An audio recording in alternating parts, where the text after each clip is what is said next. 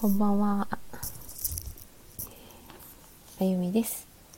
暮らしの、えー発達ラボということで、今日は暮らしのの、うん、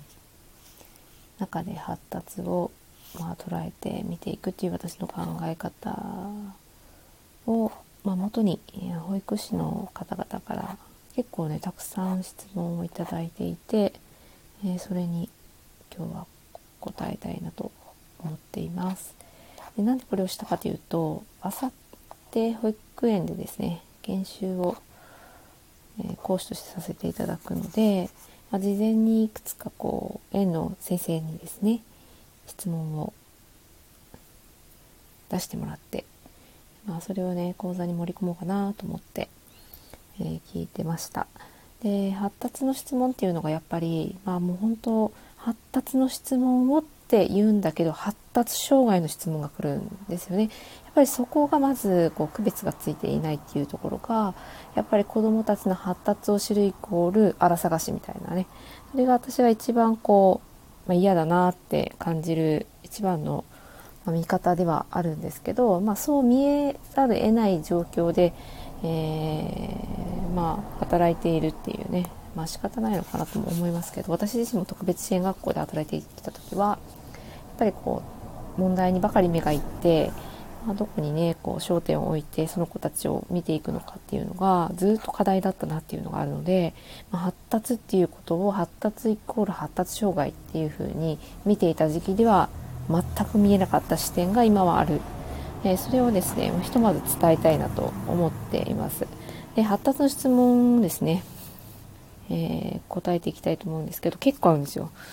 今日も眠いので いけるかどうかは全部わかんないぐらいある、えー一つ目が言葉が遅れている子どもとのコミュニケーションの取り方ということですね。この言葉っていうところがですねやっぱり、まあ、日本ならではなのか、まあ、世界的にもそうなのか分かりませんけど、まあ、教育の現場で言葉による教育指導っていうのがやっぱり当たり前。そこからまあ来ている先生たちのその学びがやはりこう言語にですね、えー頼っているコミュニケーションの日々のですね暮らしの中でのコミュニケーションが。だからやっぱこの質問が出てくるんだろうなって根本的な無意識化の先生たちの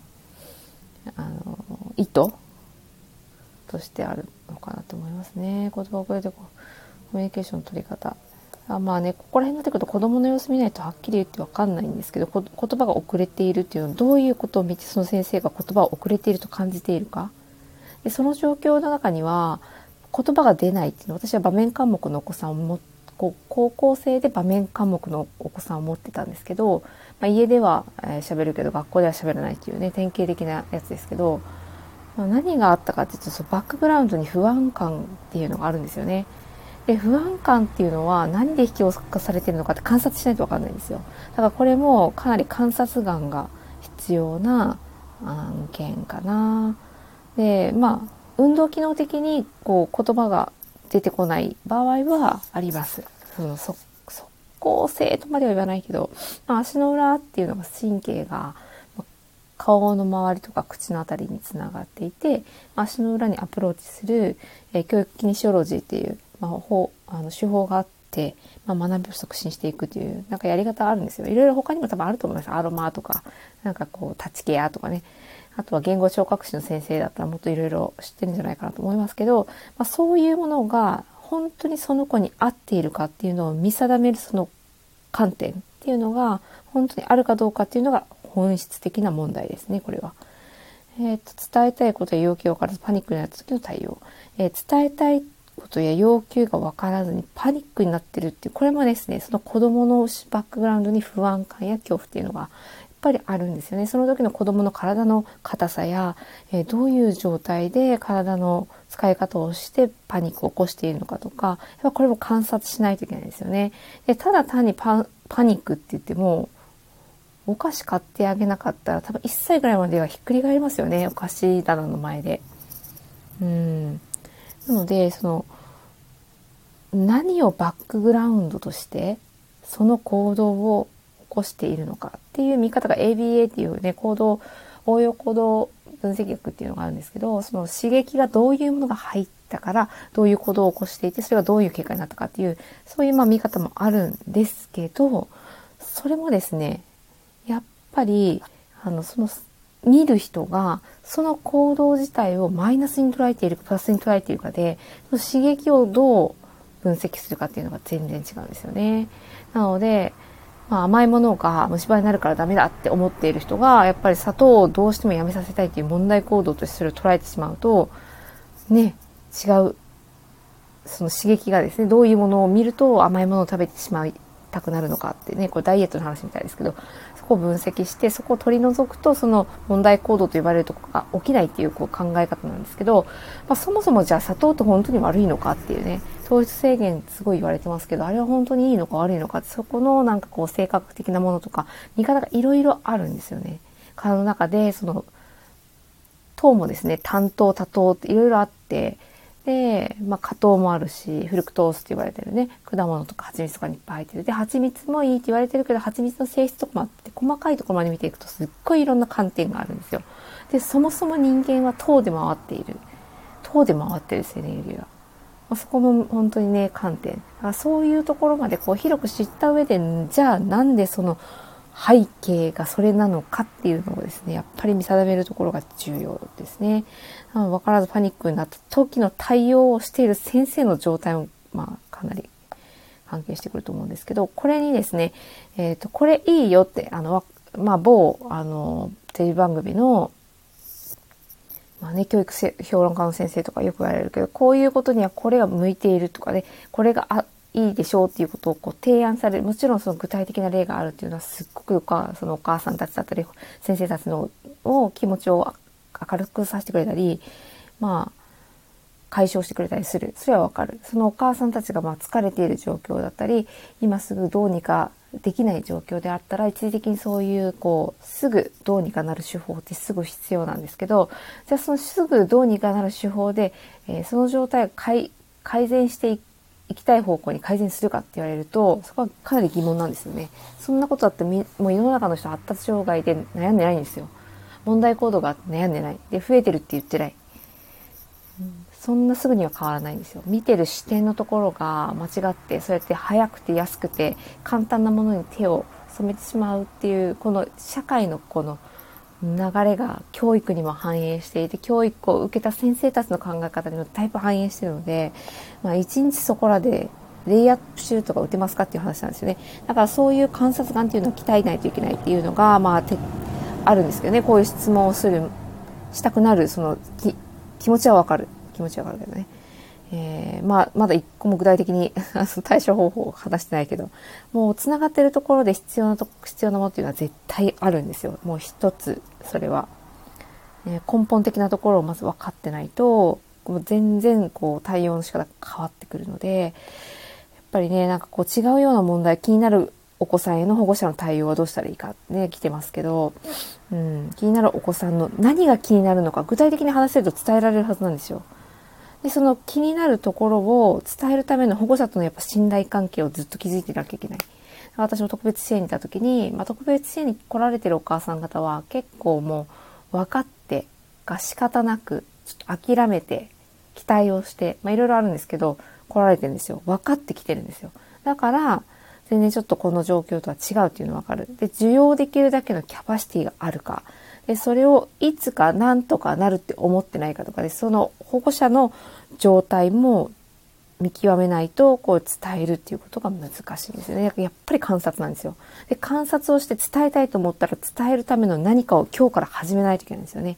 その今日から始めることが何なのかっていうのをやっぱり観察して、そのお母さんがどういう人であるのか、どういう方、どういうふうなアプローチをするとどういうふうにこう信頼関係を築けるのかって、これは私はエニアグラム心理学とか、まあ、その他のなんか個性を見るようなものとか、まあ、体の性観察でこのお母さんは消極的なのか、あの外交的なのかとか、あのちょっとこうスイッチが入りやすい状態にいるのか、エネルギーが回せていない状態にいるのかとか、まあ、そういったことも観察するだけで分かるツールって、ね、いっぱいあるんですよ。だからそういうものを学んでみて、どうかっていうのもありますね。感覚だけでうまくいくんだったら世の中何でもうまくいってるんですよね。なので先人がいいと言ってきたものを学んで情報に振り回されるんではなくこういう時に選択して使う。これがもう発達の本当に根源で選択ができるっていうのがすごく重要なんですよね。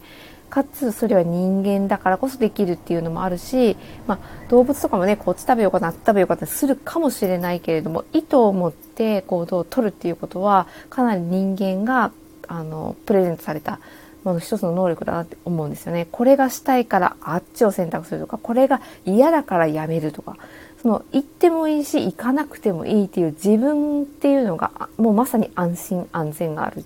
まあ、そこが結構キーポイントなんですよね。もうこれ自律神経とか瞑想神経とかに全部つながってくるんですけど、なのでこの話をね、全部答えてるとめっちゃ時間かかりそうって今ちょっと思ってますね。えー、次がですね、えー、こだわりが強く切り返しが難しい時の対応。もうそういう子はフォーカスがもう目の前にあって多分、えー、目線がちょっと観察するとすると遠くを見てる自分が目の前にこうお子さんの前に来たとしてもなかなかこう対象物をこうずっと焦点当てて見ることができず遠くを見たり全然違うものを見たり気が散ってあっちをこっちを見ていたりそういう風な状態であったりここだけに注目してそれに集中しすぎて周りが見えてなくって今それをすべきなのかすべきじゃないかこれをしていいのかしてよくないのか判断をするっていうことも見えなくなっているっていうと結構こう脳の発達から見るとまあ、3段階でね3次元で見たりするんですけど脳の方から見ると姿勢観察も3つの方向から見たりするんですけど、まあ、この場合はですねフォーカス次元って言って前に前に、えー、もしくはもう絶対したくない。もう何が何でも嫌だ。後ろに後ろに。前後の動きで判断をする。あそういう子は、えー、小脳とか、まあ、安全安心を司る円髄。あの辺が、えー、もっと伸びしろがある。でそこにアプローチしていこうっていうのがいろいろあるんですけど、まあ、そういったことをやっていったり、まあ、自分の真ん中を感じる。で皆さん目をつぶってもらうとねなんか目をつぶってもらうと、まあ、多分車に乗ってる人あんまりいないかな。これ聞いてる人はどうかな。車に乗ってたりまあ、こうタクシーに乗ってたり電車に乗ってたりするともうとうとうと目目を閉じてもなんとなく進んでる方向とかこのくらい進んだかなとか分かったりするしませんか？もしくは目を閉じてこう手探りにとか暗いこういきなりパッて電気消すと真っ暗になる。だいたい電気この辺やったかなみたいな。そのなんでそれがわかるのかっていうその感覚があるっていうことすらも人間は無意識でやれるようにプログラムされているのでなかなかこういうのって改めて言われないと全然気づかないんですけどこの感覚っていうのが、えー、体の中にあるからこそそうやって物と自分の距離感が分かったり物をこう机に置いたり机のものを取ったり誰かに物を手渡したり距離感っていうのがわかる。だから距離感がわかるってことはコミュニケーションにしてみるとあの人はここまで言っていいのかな悪いのかな。ここまで言ったらどう思うのかなどう思わないのかな。そういったこともですねコミュニケーションにも関わってくるんですこれ距離感っていうのは。ま、もしくは物との距離感なんで空間認知だったりとか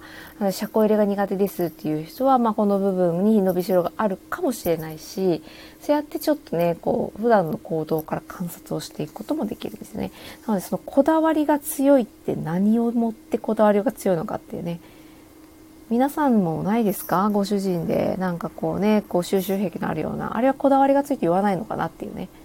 何をもってこだわりを強いってっていうのか。それはひょっとしたらあなたの思っている固定概念かもしれない。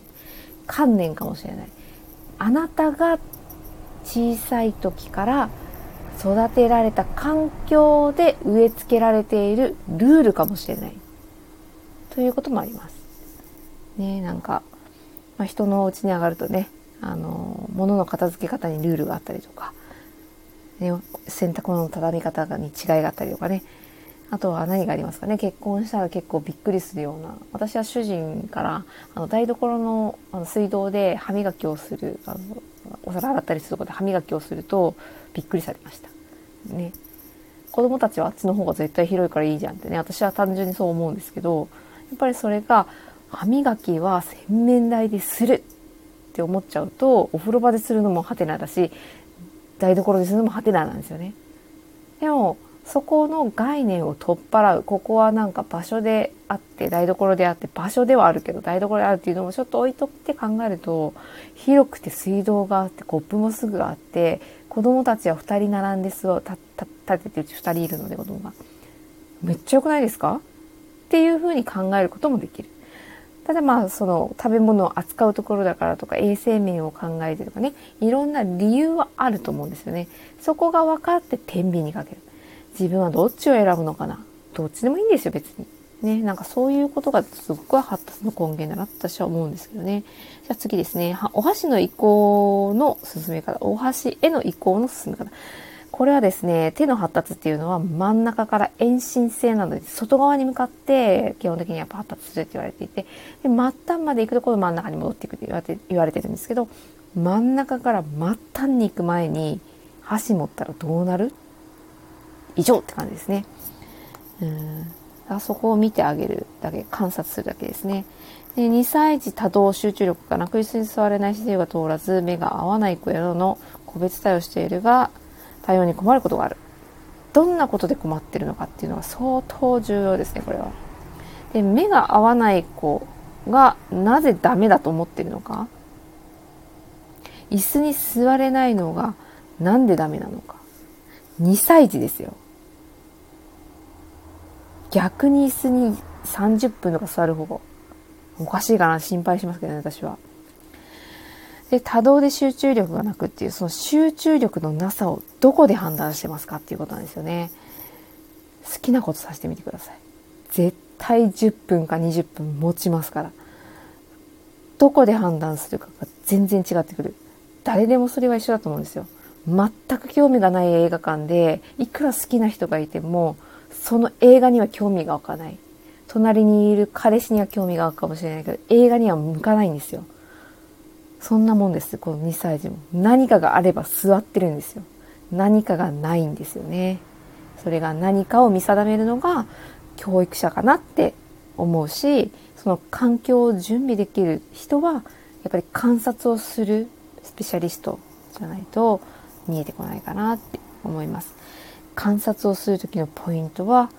子供がおぎゃーっと生まれる前、お腹の中から始まってる発達で立つところまでを勉強すれば結構隠れてます。ヒントは、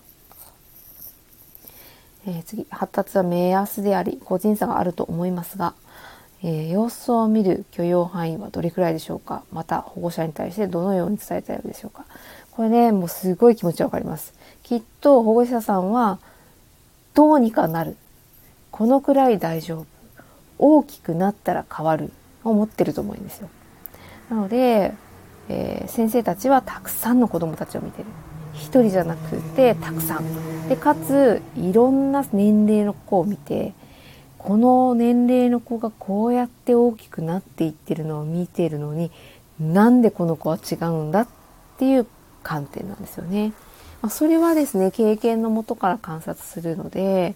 ま必要なね部分ではあるかなってそういう机上の空論だけではなかなか、まあ、机上の空論っていうのはもうあの母子手帳に書いてあるような月齢で判断するあれですね、まあ、ああいうのでは測れない育児本では測れないようなところを先生たちは情報として持ってるのでこの感覚っていうのはすごくね重要だなと思いますけど何をやっぱり見守りたいのか？何を目安にして発達をなんでその目安を持ってみたいのか？そこは重要ですよね。個人差がある。それは一人一人違うんであります。生まれた親が違うし親のすお腹の中に入ってた時の親が違うっていうのは体が違う。硬かったりとかストレスをすごい受けてたりとか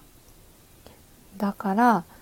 全然そこのベースが違うどこから生まれてきたということをまず知るべきなんですよね。まず知るべき。で発達の段階っていうのは反射、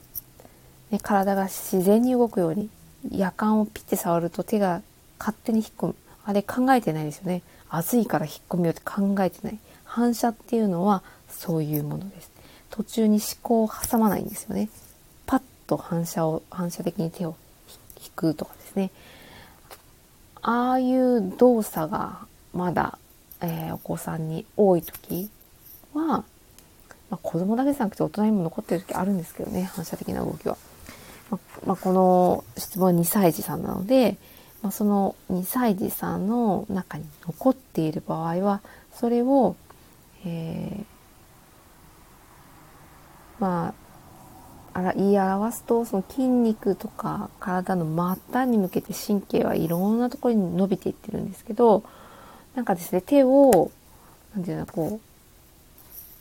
ひっくり手のひらをひっくり返してこうちょっとその状態で手のひらを合わせてギュッと掴んでくるっと回すと胸の前であのグーがひっくり返って、えー、くると思うんですね。その時に、えー、人差し指右手の人差し指上げてとかっていうとどっちか分かんなくなりますよね混乱して。これをパッと上げれるようにするっていうのがまずすごい重要なんですよね。でそのまあそういうふうにすることで訓練するのが大事っていう意味ではなくって末端まで発達っていうのは神経を行き渡らせるようなイメージなんですよね。なので反射的な子さんっていうのはその神経がもう脊椎に帰ってしまってるので脳まで行ってないんですよ。脳からの神経を渡らせるために、えー、その反射っていうのは体に残っているっていう表現をよくされるんですけど、まあ、それをですねこう発達していく方向に、えー、促すっていうことができます。なのでそれを、まやってあげてもいいかなとは思う。ただあのこの先生のこの観点ですよね。多動で集中力がなくっていう判断しているその基準。この辺ちょっと気になりますよね。椅子に座れない。椅子逆に私は椅子に座っていて娘の幼稚園にいたんですけど、まあ、お歌歌いましょうって言って立ちますよって立つんですけど2人ぐらい座ったままでベロンっつって立たない子がいるんですよ。よっぽどそっちの方が心配ですけどね。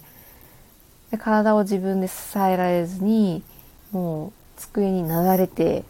ですねわざとやってるようにもやっぱ見えないんですよ。やっぱり座っててもいいよって言われるんで座ってるんですけど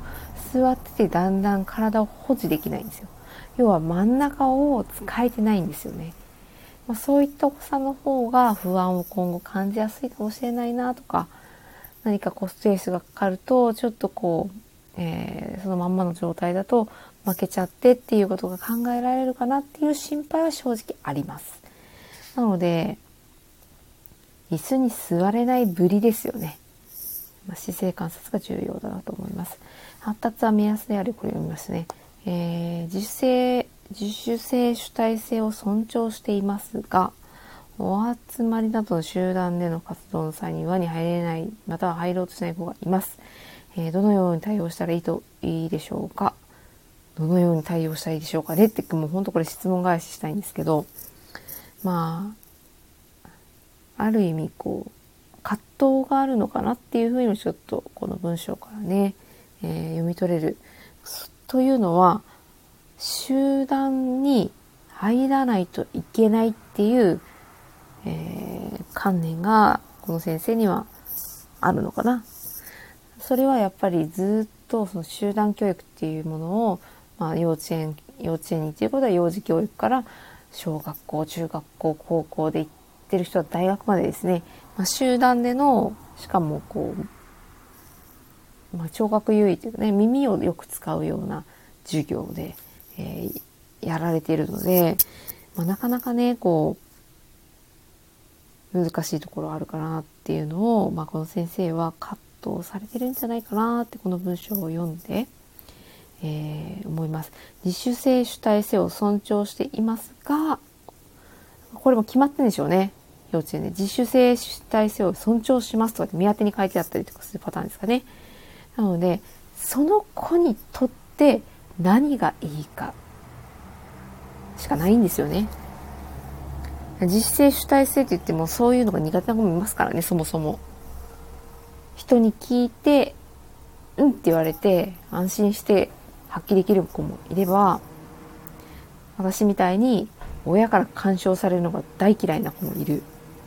で、いいね、いいねって言われて応援されたらもっと伸びる子もいて、褒められたらなんで褒められてるのかわかんない。普通できるやろって思ってる子もいるんですよ。同じことをして同じことで褒められても。だから、こう多様性の観点っていうのが、やっぱり通常保育の保育園にいらっしゃる場合は少ないのかなっていうふうに思うのでまずは、え個を尊重するっていうのはまあ必要な考え方であるんですけどまずもってそのここに気になるあなたのバックグラウンドは何でしょうかっていうねそれがちょっと気になるなっていう感じですね。集団に入れない子だから集団に入れないと困るような保育の体制をとっているだろうなっても思いますしそこを変えることができるのかっていうのが一番キーポイントですね変えることができなければそのルールがある状態にマッチさせる子どもたちをマッチさせていかないといけないので、まあ、なかなかそこをマッチさせていくっていうとやっぱ学校に行きたくない子を学校に入れるっていうのと同じような状態かなっていうふうに思います。で何を目的として集団に入れるのかっていうことを考えて突き詰めていくと別にそれ集団じゃなくてもできるんじゃないのっていうこともあったりその子に安心安全を保障した状態で集団に入れるっていうことが大前提になってくるんですよね。かつそこに意味がないとやっぱ人っていうのは根本的には動かないように動かないと思うんですよね。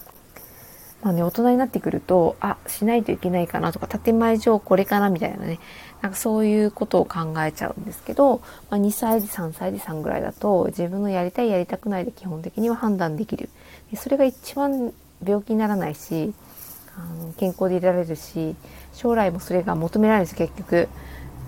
ね、なんかまあ、義務教育経て大学まで行って大学卒業する時にあなたはどういうものを選びますか？どういうところに働きたいかどういう価値観を持っていますか？エントリーシートを山ほど書いてあってね。そんな教育受けてないのにそこを考えさせられるというね、まあ、そういったところを経て、まあ、先生たちは保育の現場に来てるのでまず自分の中にそういう偏ったあの、見方があるんではないかっていうのを、こういうことを通して感じれることがすごく重要だなっていうふうにちょっと思いますね。まあ、全然発達の話をしてる、してないですね。はい。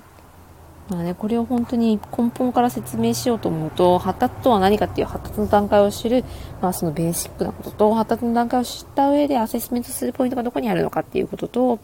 まあ、発達を、まあ今、今はですね、もう何かサポートがいるって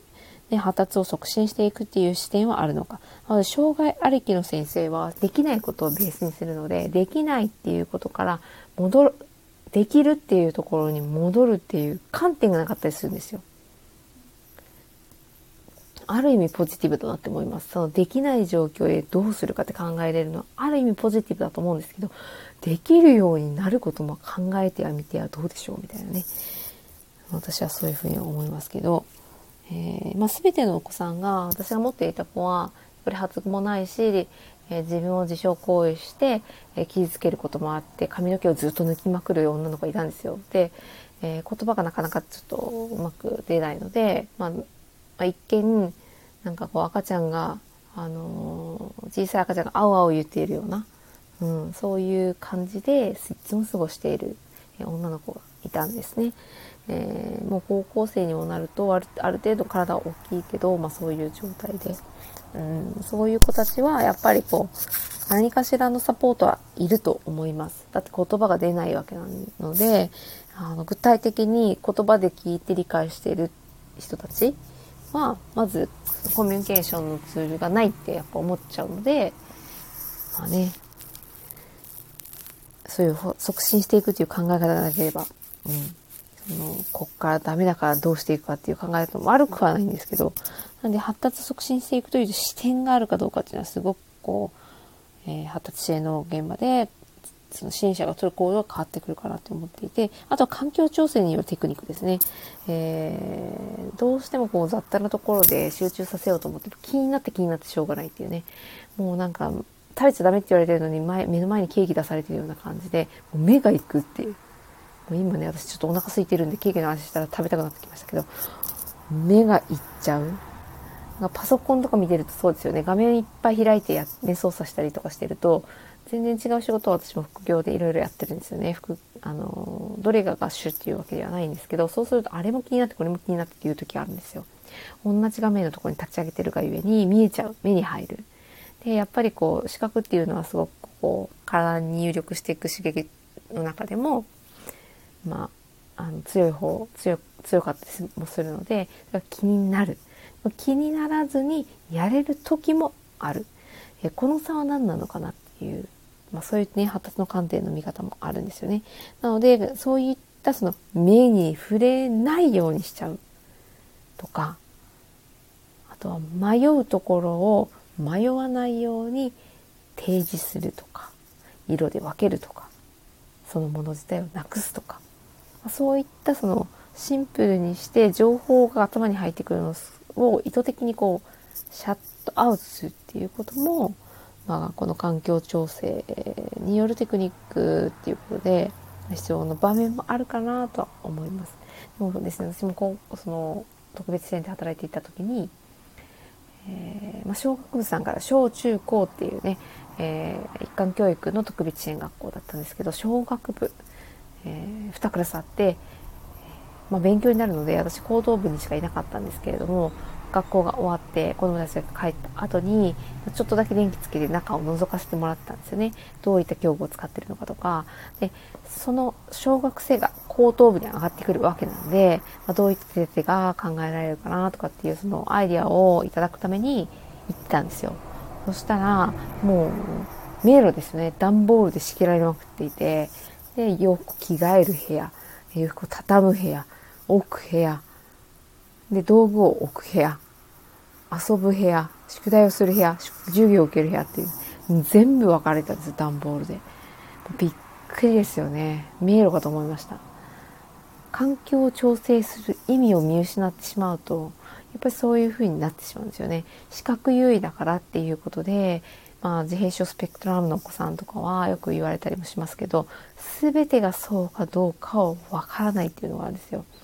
えー、まあね、脳の特性を見る脳のプロファイリングっていうやり方があるんですけどドミナンスファクターっていうのをですね、えー、カーラ・ハンナ先生っていう方が考えていろんなこうデータをたくさん取って、えー、脳科学の先生なんですけど、まあ、その先生がもう何万人レベルで、え調査された結果、まあ、脳も右左左右差あるし目だって耳だってえー、手だって足だって聞き優位性があるんですね、まあ、そういったことから調べていくとまたねその環境調整に役立つような情報があったりもするんですよね。よし半分終わった。えー、どなたかいらっしゃるのかな、え5人来てくださって、ありがとうございます。えいつまでに言葉が出ないと発達のこれあるか知りたい。これもね、さっき言った言いましたね。えー、子育て経験ない保護者に対して気になる点などアプローチをし子育て経験がない。どういうことだ？初めて連れてきたってことですかね。あ、眠たい。うーん。ちょっとこう、これは具体的に知りたいけど。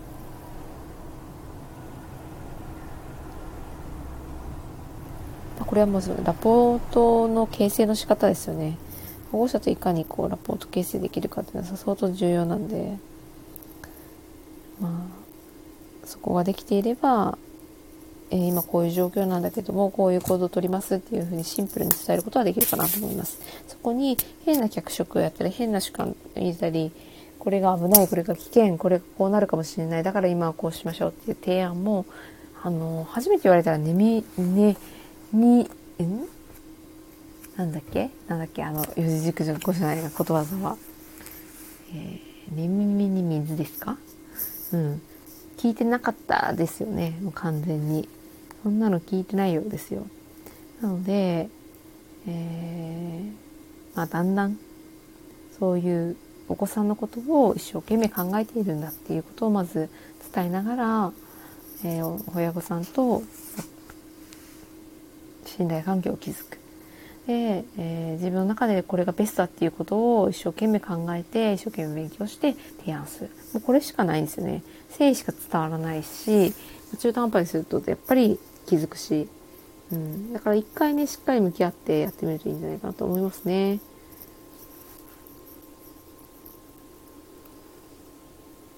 発達がゆっくりな子供に対しての判断見極め方月齢体型環境育ち性格、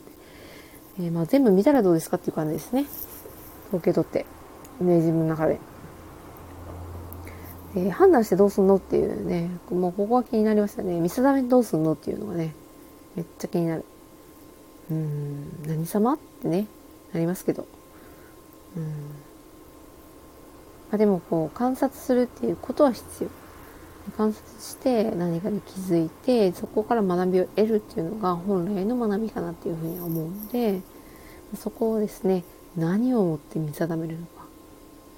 すっごいこれは重要ですね。子どもの困り感発達過程の共通理解の仕方。うん。子供が困ってんのか？どうなんですかね？ちょっとこれは説明がないと。かんないなプラスアルファの子供がすでに困り感を出しているんであればもうそこにまず影響するようなものは排除してあげて、えー、その子は気にならない環境だったりその子が集中できる環境を作ってあげるというのは安心安全を作ってあげるということにはすごい共通してくるので、まあ、重要かなっては思いますけど、まあ、そもそもこの、うん、月齢体重体型かえ環境育ち性格の中でって言われると全部あるよねって感じはしますけどね。はい。え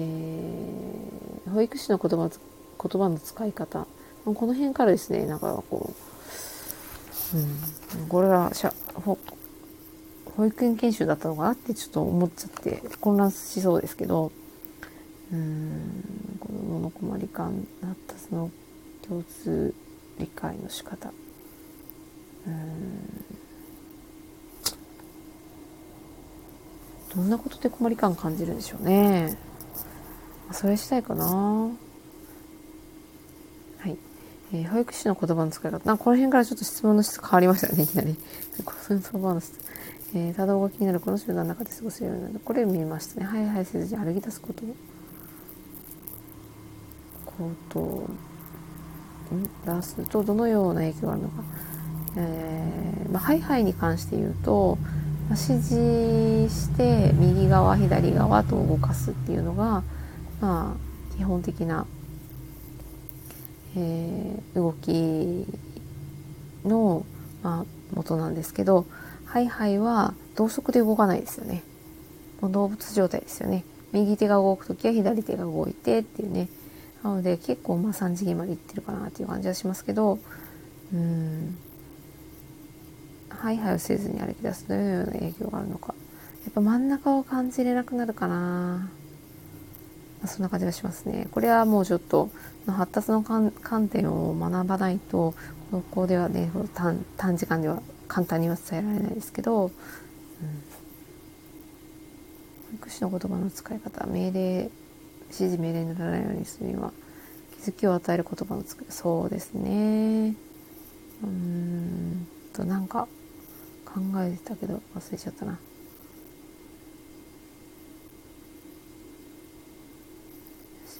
最後ですね「ダメ」などの言葉を使わずにとっさにどのような反応をしたらいいのか、えー、知らんがなですねこれは。ダメの代わりの言葉を頭の中に浮かべてでまあそういう状況になった時にそれを書くっていうそれを使うっていうねそれだけかなと思いますね。そこに、ご主人を絡みたければ、その家族がね、理解するっていうのはすごい重要なんですけど、まあ、ダメなどの言葉を使わずにとっさにどのような反応をしたらいいか。うん。まあ、その隣り方がダメって感じるからまずそこを変えることからですかね。でそれを見つけ見つめていくことがすごい重要ですね。はい。ああ終わった。えー、なのでまあこういったね悩みがてますと。でもぜ最終的に何が見えたかっていうと観察だなっていうのが見えました。えやっぱ観察っていうと私は日々の暮らしの中でずっとですね息子と娘を観察してへえすごいなって思いながら見てますけど。まあ